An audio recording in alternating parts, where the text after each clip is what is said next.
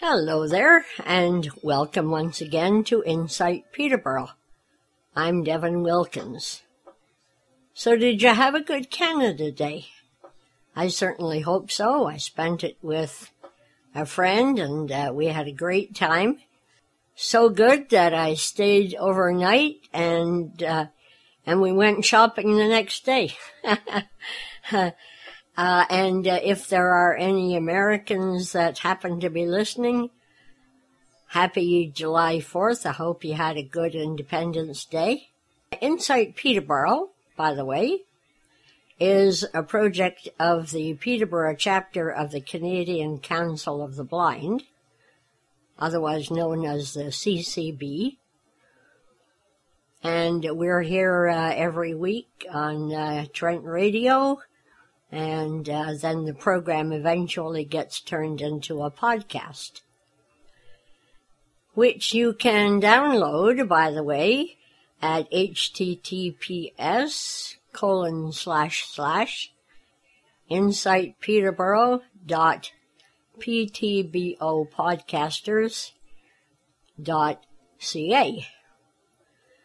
I don't know what I would do without the Peterborough Independent Podcasters, PIP, because they make it possible for me to upload things onto various podcast sites that I have with them. So if you're interested in podcasting, I would suggest that you give them a PIP a really good look. This is the first Monday in July, and we have our monthly get-together with Kim. And then, because the new transit system is actually active now, I thought I'd repeat that interview that we did a couple of weeks ago with Laurie Stratton, and who is the manager of Peterborough Transit, and her two planners. And then, at the end of the program, I want to talk to you about a special that I would like your help with. If you are a proponent of medical and medicinal marijuana, and or if you are not, I would like to hear from you, and I will speak more to you about that later. First, let's get underway with our monthly segment called Get Together with Kim. Well, hello there, Kim. How are you managing in this heat? Yes, it's very hot, and I guess we're lucky to have air conditioning. And I don't know, I kind of wish that if we were going to have a pandemic where we had to be locked inside, that it started earlier in the winter. And yes. Finished when the weather got nice. That's true. Anyway, we can't control that. Unfortunately not, no. No. Anyway, this time we're going to be talking about FaceTime. And I remember back in the winter, I was going to do an interview with somebody, and she said to me, well, why don't we use FaceTime? And I said, because I don't know how to use it. So can you explain what FaceTime is to begin with? So first of all, FaceTime is only available for iPhone because it is an Apple product or Apple app. Uh-huh. So if you have Android, you could probably use Skype or Google. I think it's called Google. It used to be called Google Hangouts, but now I think they call it Meet. Or there's a few things that they have, but we'll talk about FaceTime. So FaceTime is only on your iPhone, and it's already on your iPhone or iDevice. So it could be an iPad if you have an iPad, if you have an iPod Touch, It will be on there. Or if you have a Mac computer, it will also be on there. Okay. But it has to be on the Apple product. So it's already listed in your apps when you get a device, and it's called FaceTime. So what it has, two components. It has FaceTime video, which means you could do a video call to someone so they could see you, and if you can see at all, you could see them. It's one of those ones like Skype or those ones, Zoom even, where you can walk around and show people things. Uh-huh. So I do know there are blind people who will do a FaceTime video call when they're shopping or when they're looking at something with family members. Like if they need a family member to identify something for them, they'd rather not do one of the specialized video calls, but they really want a family member to tell them something. So, for example, once I was shopping for a relative of ours, and I didn't know whether they would like this color of this thing that I found or the style of it. And so I FaceTimed my mom. Oh, yeah. She knows them, too, and I showed her on the video. I said, do you think I was in the store? Do you think this would be good? Yeah. And she said, yes, but do they have other colors? And then I said, okay, and I asked them, or I moved the camera. She said, oh, I think the blue one, maybe they would like that, or... So it can be very good for those kind of things if you are blind. Yes. And it is a family member, so if you trust them, it's not like getting a volunteer to look at something for you, or if you trust their clothes sense, or, you know, if you want them to look at something that you're holding, like your prescription, your medication, or something, you know, something where you may not want someone you don't know to do. You can do a FaceTime video call for them. Right. There's also FaceTime audio, so I tend to use that unless I'm talking to a sighted person. So FaceTime audio is just the audio of a call, so just like a phone call, but it's over your internet or your data, I guess, if you're not on Wi-Fi. So you're not using minutes, so if you have a cell plan that only involves a certain number of minutes, or doesn't involve minutes outside of Canada, you can do a FaceTime call to someone, and it won't use up minutes, but it will use up data if you're not on Wi-Fi, but otherwise it'll just be a Wi-Fi call or a Wi-Fi connection. Connection, yeah. Yeah. So the thing to remember, though, if you do a FaceTime video, it is going to be more data. So if you're out, that time I was out with my mom, I only did it for, you know, a minute or something to show her. So it is going to be more data because video obviously takes up more data.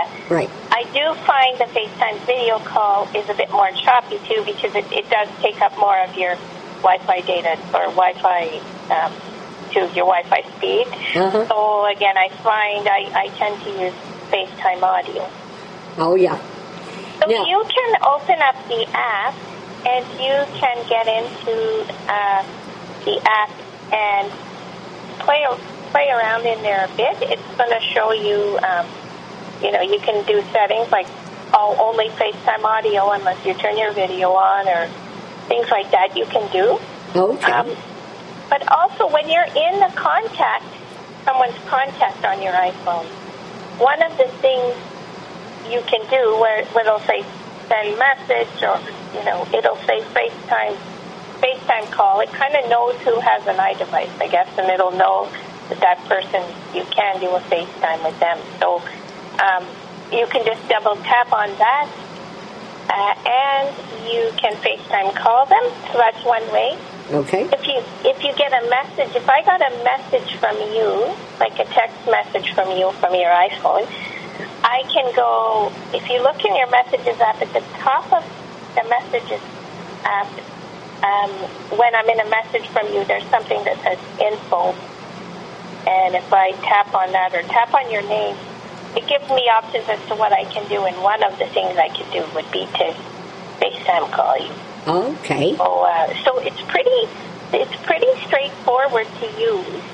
And it's handy to use for the reasons, you know, that I said. And the audio quality is pretty good.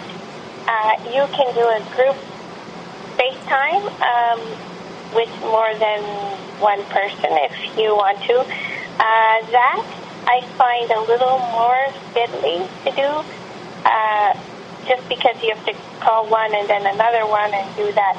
But I have heard, although I haven't tried it, if you set up a group text, so say there were three of us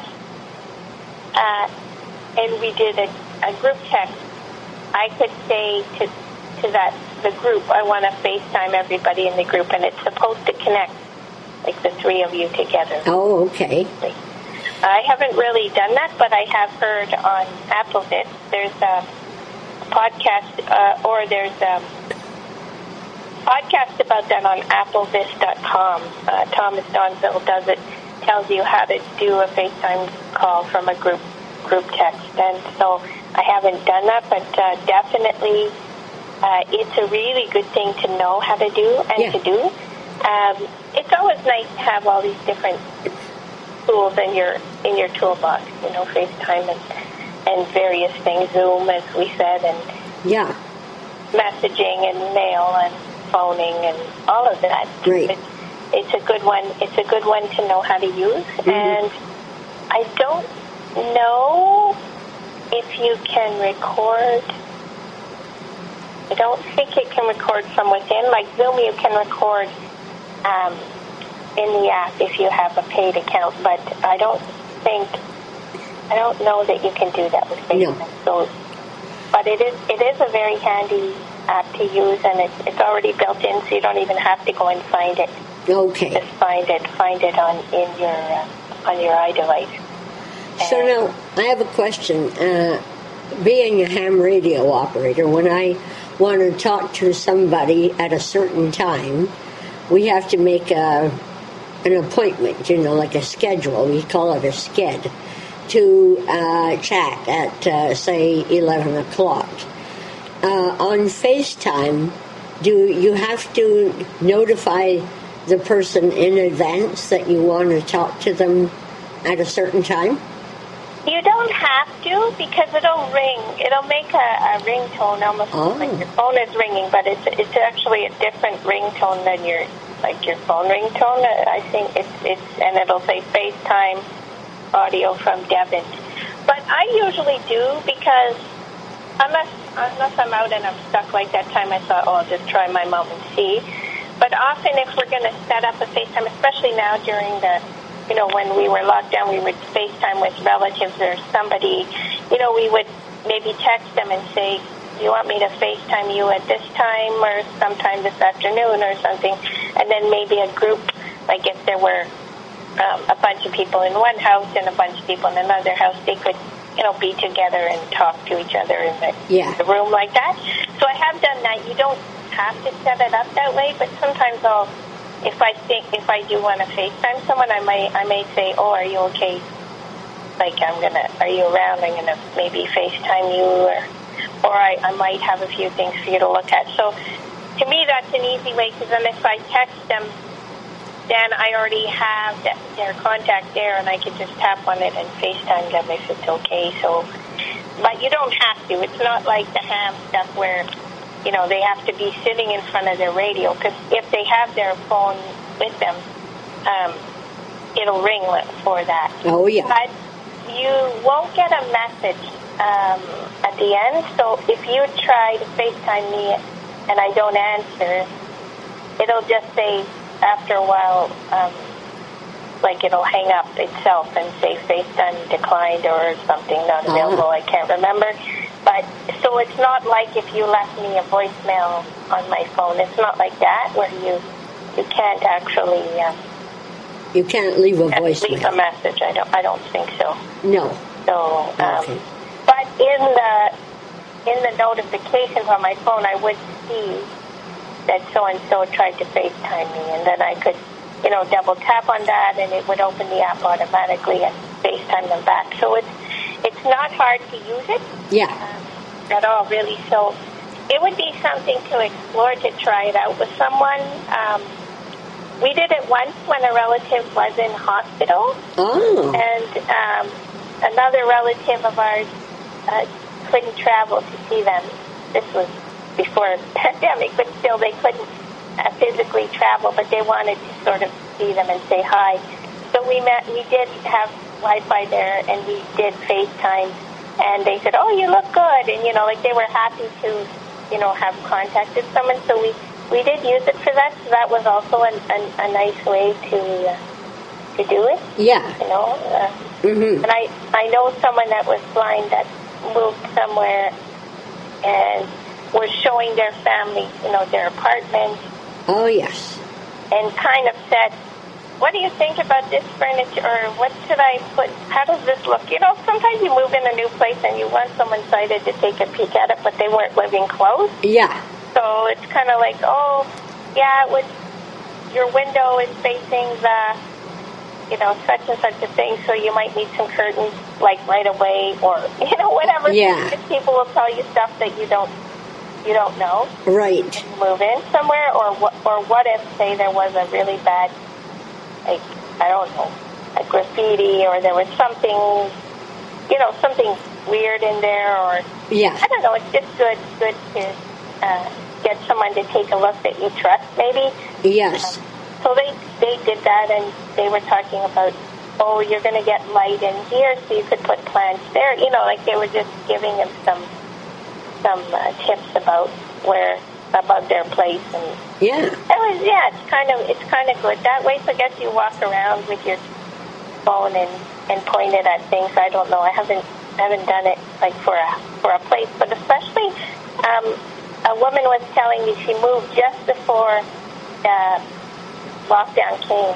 Uh-huh. Originally, her family was going to come and assist her with, you know, some of those little things like that, you know, yeah, figuring out things. And but she ended up just walking around her condo with FaceTime with her kids and saying, okay, what's this here, the garbage room? Because she was going to get orientation mobility, too, and when you can't, like when we were locked down, like she just moved before it started and had to find ways to kind of say, okay, in the garbage room or in the, you know, is there recycling and what's this here? And, you know, like it's hard.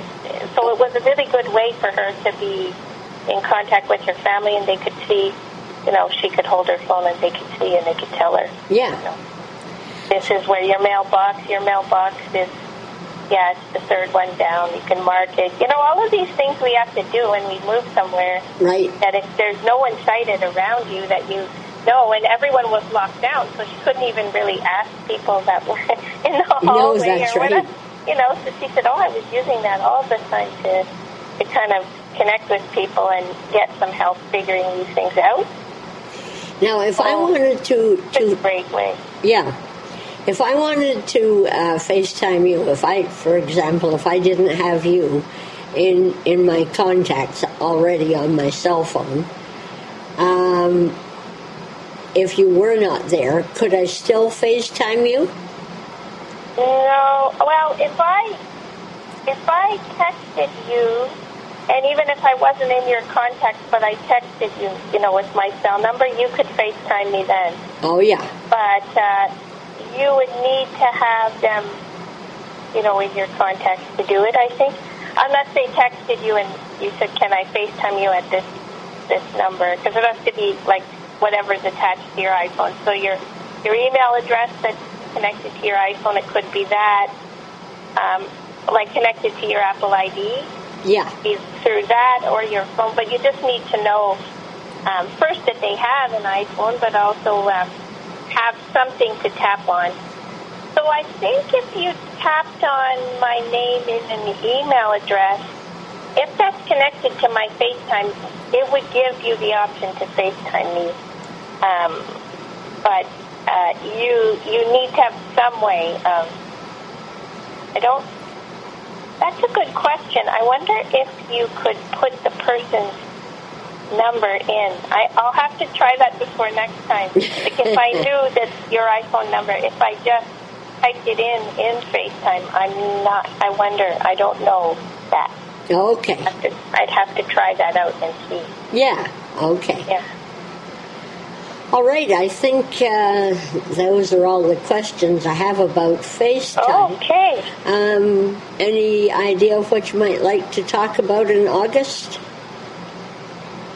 Well, are there any burning questions? I know FaceTime was a big one for you. Do you have any burning questions for August? Not at the moment, but we can arrange that in the meantime, and it will be a surprise for people. And if any of your listeners have something you'd like us to go through, you know, feel free to tell Devin, and we can talk about that, because, you know, that's another thing, too, that if people would like to know something, how to do something, or about something, what it is, you can do that. Just email me at insightpeterborough@gmail.com. Yeah. And we can do it that way. Yeah. Sounds good. Well, thanks very much, Kim. Really appreciate this. And have a good July, and we'll talk to you next month. Sounds good. So, yes, as Kim and I were mentioning, if you have any suggestions for a future segment with Kim, by all means, email me at insightpeterborough@gmail.com. That's insightpeterborough@gmail.com, and we'll get it on and have the discussion that you would like us to have. I also meant to mention that if you're looking for more information about vision loss or blindness or whatever, by all means, you can contact the local chapter of the CCB by sending an email to ccbpeterborough@gmail.com. That's ccbpeterborough@gmail.com. I mentioned a little bit earlier that we'd be replaying the interview that I did with transit manager Laurie Stratton, and her planning staff members, Jennifer and Trevor, and we'll do that. Now, my thinking is that now that you've had a week on the new transit routes, you may like to hear again where the routes go and that sort of thing. So I thought we'd give you that chance. Actually, it was a listener that suggested it, so always willing to oblige. I thought that would be a good idea. Yeah, and then if you have any other information that you want to pass along, either for or against the new routing that Peterborough Transit has put into use now, you can let me know, and maybe we'll just string those comments together and play them as a segment in a future episode of Insight Peterborough. So just let me know. Meanwhile, let's have a listen again to the interview with Peterborough Transit Manager Laurie Stratton and her two planning staff members, Jennifer and Trevor. And hopefully the new system will make a little more sense to you now. Well, first of all, hi to all three of you, and welcome to the program. Thanks so much, Devin. We're really happy to be here with you. So, I understand that big changes are coming to Peterborough Transit. Are these changes going to be the permanent changes that you've been sort of talking about for the last little while? No, they're not, Devin, actually. We don't have a timeline for the changes because, of course, in the current health crisis, and as we look to the reopening and recovery of the community and the province, we don't have timelines on that. These adjustments are specifically designed to alleviate some concerns, some extreme concerns, to protect the public health and safety Okay. Now, before we got talking about possible route changes, is the bus ride going to be a little different than it usually is? So if you're talking about fare and how we board the bus and that? Yeah. Yes, absolutely. Things will be a little bit different for folks after a while. We're going to start the service on June 27, and we will be continuing with rear door boarding and no fare collection as we're installing protective barriers around our driver's cab area. Okay. And, of course, we don't want to return to fare collection until we can do so safely. Our customers can expect to see our drivers wearing masks, screens and gloves, particularly when boarding and securing accessibility customers. Okay. Don't wander too far away from the phone. Oh, okay. Sorry about that, Devin. Our customers can also expect to see our drivers wearing masks, gloves, and face shields, particularly when securing and boarding and securing our accessibility customers. We have some expectations for the public when they're traveling, of course, as well, which is really on a focus for keeping each other safe and well. We know that physical distancing is a challenge on public transit, so we're asking that if people are not well, that they don't use public transit. And we do strongly recommend that people follow public health directives to wear masks and put those on before they board. We do understand and ask for everyone's patience. There are people who cannot wear masks for a variety of reasons, and we want to be respectful of all of our customers equally. We're going to ask as we roll out the when boarding that people sit in designated seats and they stay seated while the bus is in motion, and to stay behind the red line that's on the floor of the bus to allow a safe physical distance between customers and our drivers. We recommend strongly, as with public health, echoing that, you know, people should be carrying hand sanitizer, using that before and after traveling on public transit. Lots of hand washing. Our accessible services do have hand sanitizer available on board that particular service, and we're going to continue our enhanced and improved cleaning of buses. Okay. Will the handivan... I've noticed lately, for example, that if you call the handivan number, you can't get anyone directly. Is that going to change or revert back to the normal number that we call?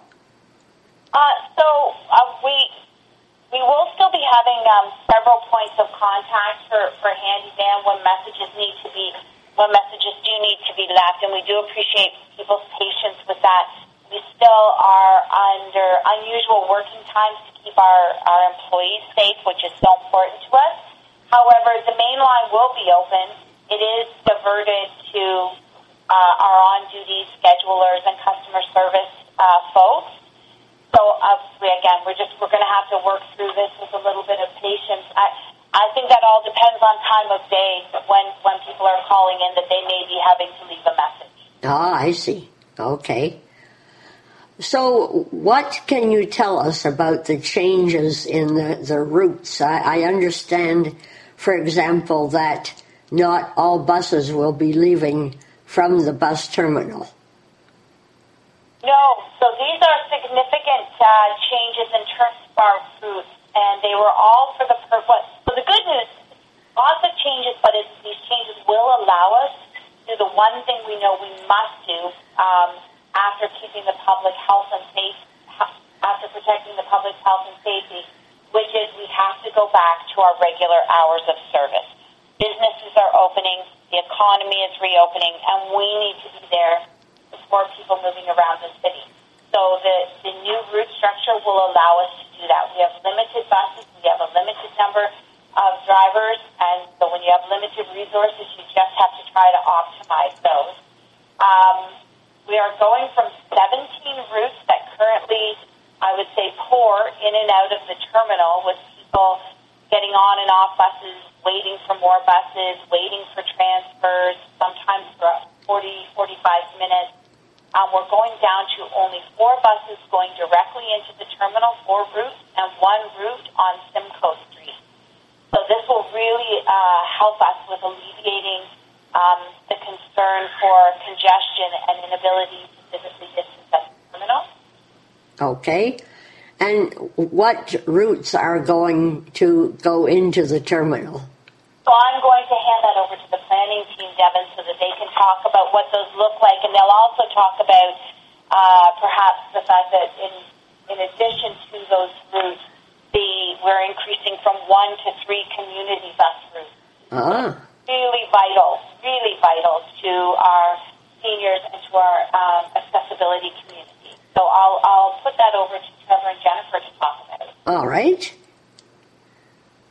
So sorry, but you wanted to know the 4 routes that are going into the terminal? Yeah, Jennifer, if I could, sure. So that's the number 2, Shemong,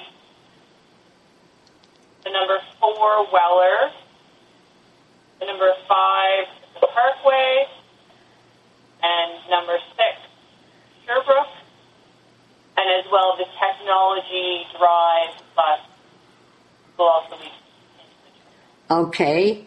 Now, I'm not familiar with that last term that you said, Technology Drive bus. So that's a bus that we run 3 trips in the morning and 3 trips in the afternoon. I see. Okay. Now, are all the other routes, how are they working? So I can go through them if you want. Yeah, that would be good. Yeah, so there's a number 3 park, and it travels from Trent University in the north end down to Summit Plaza, which is the plaza that has Canadian Tire and Sobeys between Lansdowne and Consilla, and then back up to Trent. So it's through the north end, down Park Street, and then over to Summit Plaza and back. Okay. So I've done 2, 3, 7, 7A and 7B. So that route travels between Trent, East Bank, and Fleming College, and it is on the east side of the city, traveling north-south, the Willow Creek Plaza, which has the Morello's grocery store on the east side, down through the subdivision off of River Road South and Otonabee, and then across Lansdowne Street all the way across over to Fleming. We then have the reverse, and then we have the number 8 Monaghan, and it travels from Trent West Bank through the north end, along by Portage Place and Walmart on Tower Hill, and then it weaves its way down through the hospital, down Monaghan, and across Crawford over to Fleming, and then the number 9 Park Hill, and so then the reverse as well, and then the number 9 Park Hill travels between the Trent East Bank, down Armour Road, across Park Hill, and then weaves its way down to Fleming, and then in the reverse as well. Okay. Are maps going to be available for people to figure out where they're supposed to be going? Yeah, so the way people can figure out, what buses they will need to use to get where they need to go, we have our maps available on our website. There's a static map. There's an interactive map where you can click on stops and find information. That's a great resource is to be able to go online. You can view and print the timetables. I know our GIS mapping department is looking to load up individual maps as well, because I know sometimes it's a bit overwhelming for people to look at the whole map. Some people only make use of one route. And then people are welcome to email us via the website. There's a couple of spots for feedback there. You can call in and ask questions of our administrative and dispatch staff. We also have customer service ambassadors on the platform at the terminal. That started a couple days ago. So if people want to come down to they're welcome to do that as well. Okay. Or call in. Did I mention call in? They can also call in. Oh, okay. All right. Good. And just in addition to that, yes, a little bit of something for folks to look for at the beginning of the next week. We will be having a roving info bus, which will travel around to some of our key locations, Walmart, Lansdowne Place. We'll be having one of our driver trainers and one of our customer service folks out there to engage with people at stops to let them know how things will be changing as well. And a couple of other notes on our communication, Devin, because I know that's going to be really important. We do know that there is going to be some frustration and some confusion during the first few weeks. Yeah. But right now, ridership is lower. And so this gives us a really good opportunity to be flexible, to take feedback, and sort of to learn the system together, to learn to navigate the system together. We are working on having the Google Transit app. The data has been provided to Google, and we're in the testing phase. If it doesn't launch on the day of the service change, it will launch shortly thereafter, and that'll be in a. This is a global tool that transit users use to navigate their way around all sorts of cities around the world. Okay. And it's a good precursor to when we get our real-time app as well. So look for more news about that. And I also want to note that our drivers are out actually doing videos of the routes and of the transfer locations, and those are going to be posted online for people to sort of experience the journey. And we're doing customer guides, which will include turn-by-turn navigation, maps of all the routes, key locations served by each route, timetables, and transfer locations. And they're going to be distributed to community groups. We have a good, solid list of that, both accessibility, schools, all those different community groups that we work with so closely, Trent, Fleming, and they will include a link to the webpage where the information is accessible and mobile-friendly. And given that these are not typical circumstances, we're also working to have our mail-out information in accessible format. So this is going to take a little bit of time. And again, we appreciate people's patience when we try to launch all this. And will all the transfer locations be accessible? All the key transfer locations are accessible. There are podcast download completed. Sorry, can we just start that again, Trevor, your answer? Sure, no problem. All the key transfer locations are accessible. There are a few that are, we'll be working to have them upgraded in order to make sure that they are accessible depending upon the needs of the customer. Some more towards the west end of the communities, where a couple of the routes are across. We're not expecting to see a lot of transferring at those locations, but the key main locations are definitely accessible for transfers. Okay, that's great. Now, can we talk a little bit about the community buses, what routes they're going to take, and what times? So the community buses, there's 3 community buses, so we've increased from 1 to 3 community buses. There's the route number 21, it's the green route. That particular route, it will service the Lansdowne Place bus stop in front of the Real Canadian Superstore.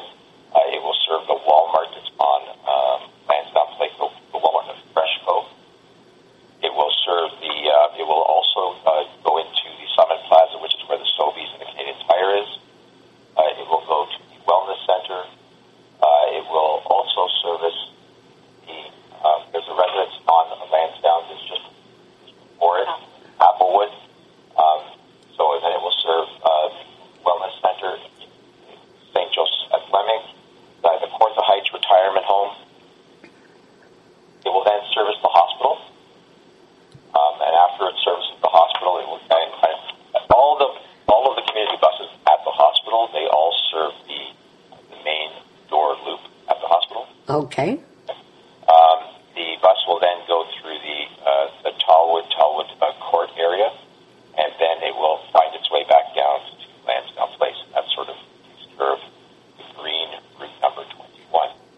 Okay. The Blue Route, which is number 22, and it's called the Blue Community Bus. That bus starts in the Walmart parking lot up at Shemong Road, and it will then go into the property at Portage Place and serve that. It will then serve. It will then serve the Peterborough Retirement Home that's on Water Street.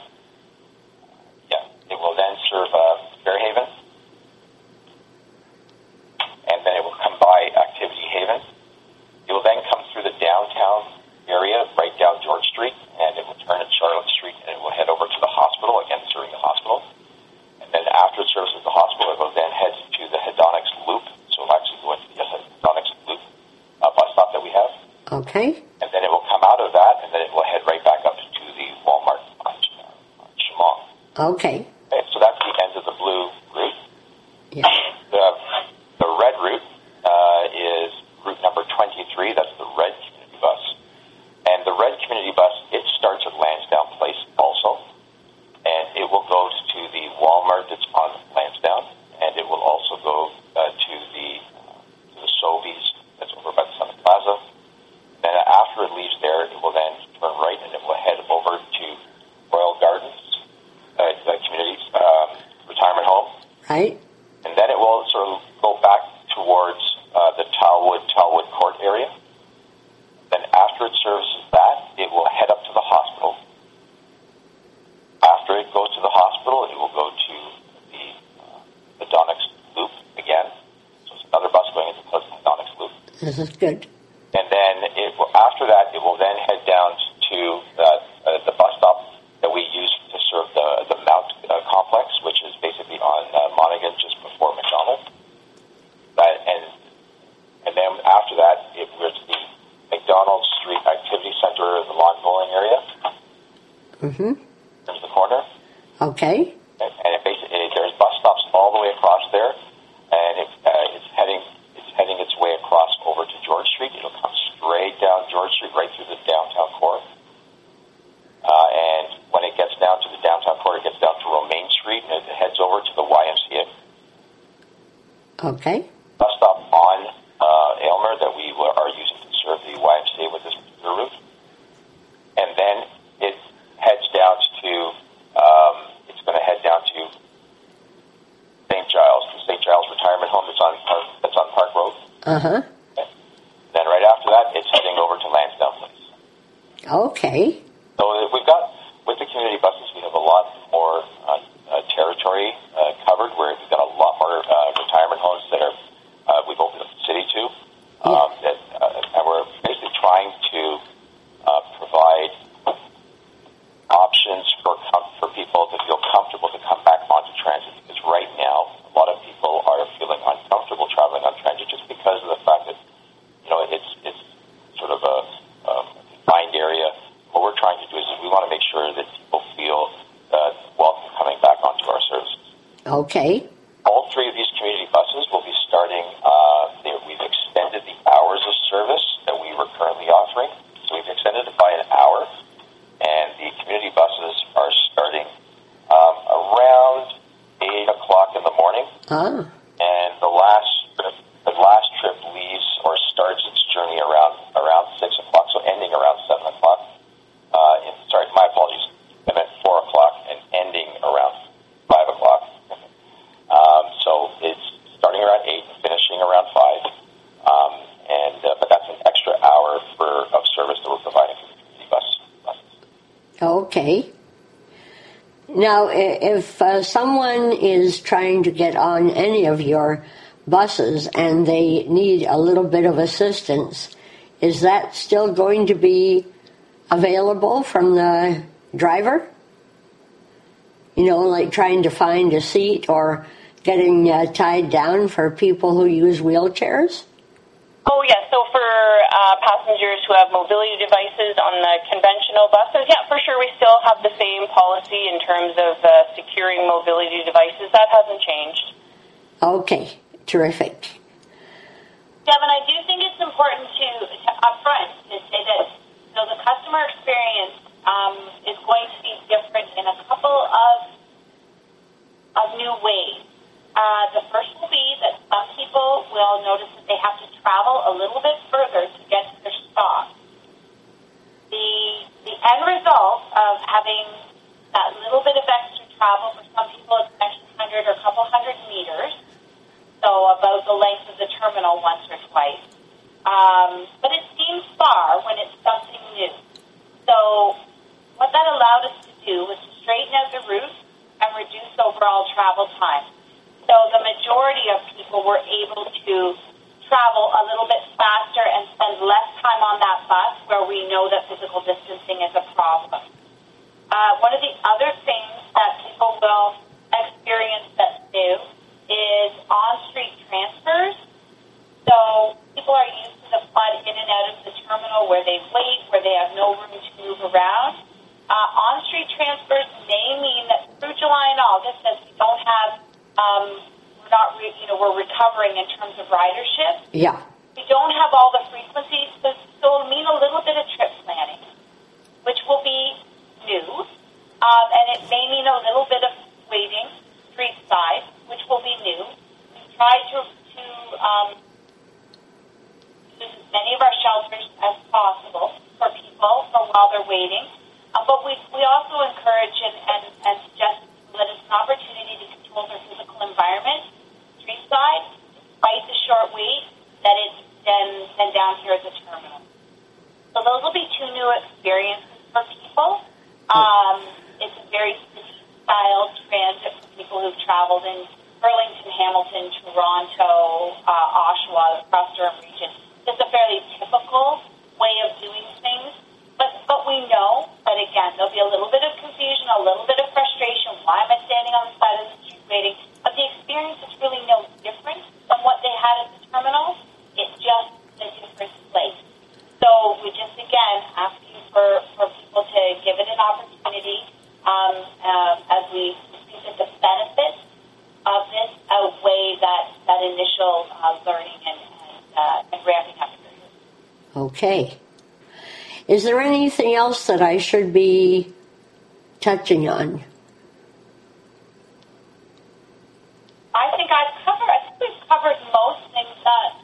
Is there? Yeah, Trevor just wants to talk because transfers are such. So we're expecting that, particularly by September, there will be significantly fewer transfers. In this initial phase, there will be some more transfers because our frequency is a little less. This allows us, again, to extend our hours. But, Trevor, you wanted to make a comment on that? We have a few services running right now. Sorry, we have which? I need you to speak up a little bit. My apologies. There are two services that are running every 30 minutes from the start of service to the end of day. And that is the number 2 Shemong route and the number 7 Lansdowne route that runs across Lansdowne will be running 30-minute frequency, which is where we're expecting the majority of activity for passengers destination-wise. The other services that are out there are going to be running an hourly service right now, and we are expecting that those services will, as we move towards September, it will start to increase in frequency, so we'll get more service as we get towards September, and that will improve the situation for all of our customers. So, to Laurie's point, we want to make sure that what we say that we can deliver to our customers as we expand our service, our full range of service, is that we are going to be able to accommodate or handle all the passengers that are looking to ride with us. That's what we're looking to do. For people that are wanting to phone in with questions, do you suggest that they phone in or ask the drivers? I would say our drivers are being out and about learning, but I suggest they phone in. Jennifer, our dispatch and supervisory team and our customer service are fantastic folks. Have really ramped up their knowledge. So I would say call in, Jennifer.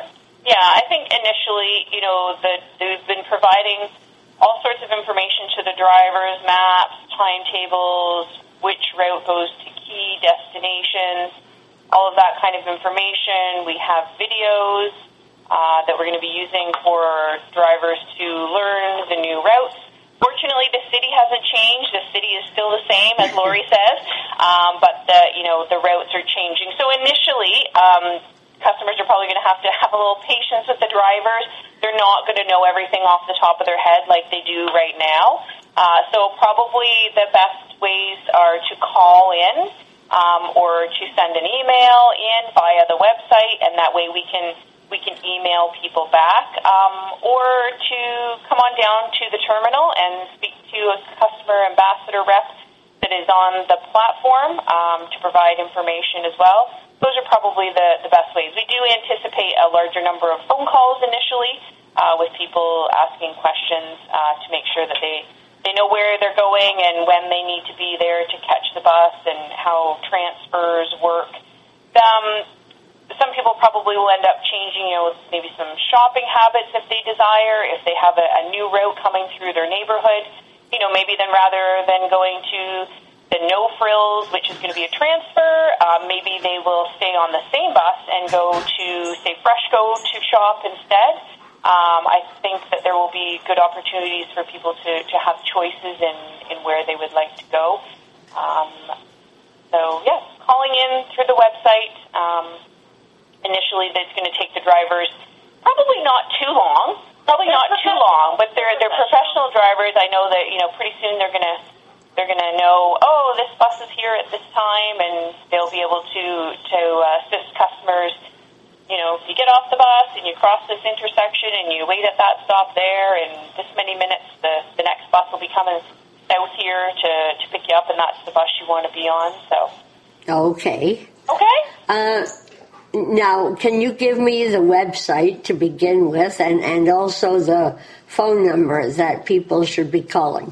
Yeah, so it's Peterborough.ca /transit. It's the city's website, and it's our transit page on that website. Right. Okay. Or I'm sure if people just Google Peterborough Transit as well, it will come up. And the phone number is 705-745-0525. Okay. All right, terrific. I can also give you the email address. Oh, yes, that would be good. So it's transitoperations. Okay. @peterborough.ca. All right. Okay. Good. Yeah. Well, thank you very much, all of you, for answering my questions, and I'm sure that people listening might have more questions about specific routes that they'll be taking, so I'm sure you'll be hearing from them. We look forward to that. Devin. Like we say, we know that there's going to be some frustration and confusion, but we are very proud of the efforts of this team. I'm very proud of the efforts of this team to come up with a solution that allows us to deliver a sustainable and safe service for the community during this time. Okay, that's great. Well, thanks again, and any time that you want any further announcements made or whatever, if you keep my contact information on file, I'll do my best to give you some assistance there. That's wonderful. Thank you so much for the support, Devin. We really continue to appreciate this partnership. So don't forget to let me know if you want to be heard expressing your opinion, either for or against the new changes in the Peterborough transit routes, and we'll put that together as all of your comments together as a segment and play it right here and make sure that Peterborough Transit gets a chance to hear what you have to say. And now this other little project that I thought and hoped that you might be able to help me with. Since cannabis was legalized back in 2017, October 17th, 2017 to be exact, I've been trying to find someone to talk to me about medical or medicinal marijuana or the medical use of cannabis. And I cannot find anybody who will do that. So I thought that the best people to chat with about that are people who either have tried cannabis for their various ailments, or maybe you've tried it and you haven't been satisfied. I'm doing a series of interviews lasting 5 to 10 minutes, and I'd like to turn it into a 1-hour special about the medicinal use of cannabis. So if you'd like to have your say, once again, email me at insightpeterborough@gmail.com. That's insightpeterborough@gmail.com. And we'll make arrangements to get together either by phone or in person. I won't ask your last name or even whether you live in Peterborough or not. I will just make sure I have your first name so that I can tell people who we're talking to, and then you and I can talk about your situation and your history of using medicinal marijuana or cannabis. So that will be played at some point in the future. I don't know just when. For now, though, thanks very much for joining me, and I hope you'll join me again next week for another episode of Insight Peterborough. Until then, thanks so much for listening. Have yourself a wonderful week, and we'll talk soon.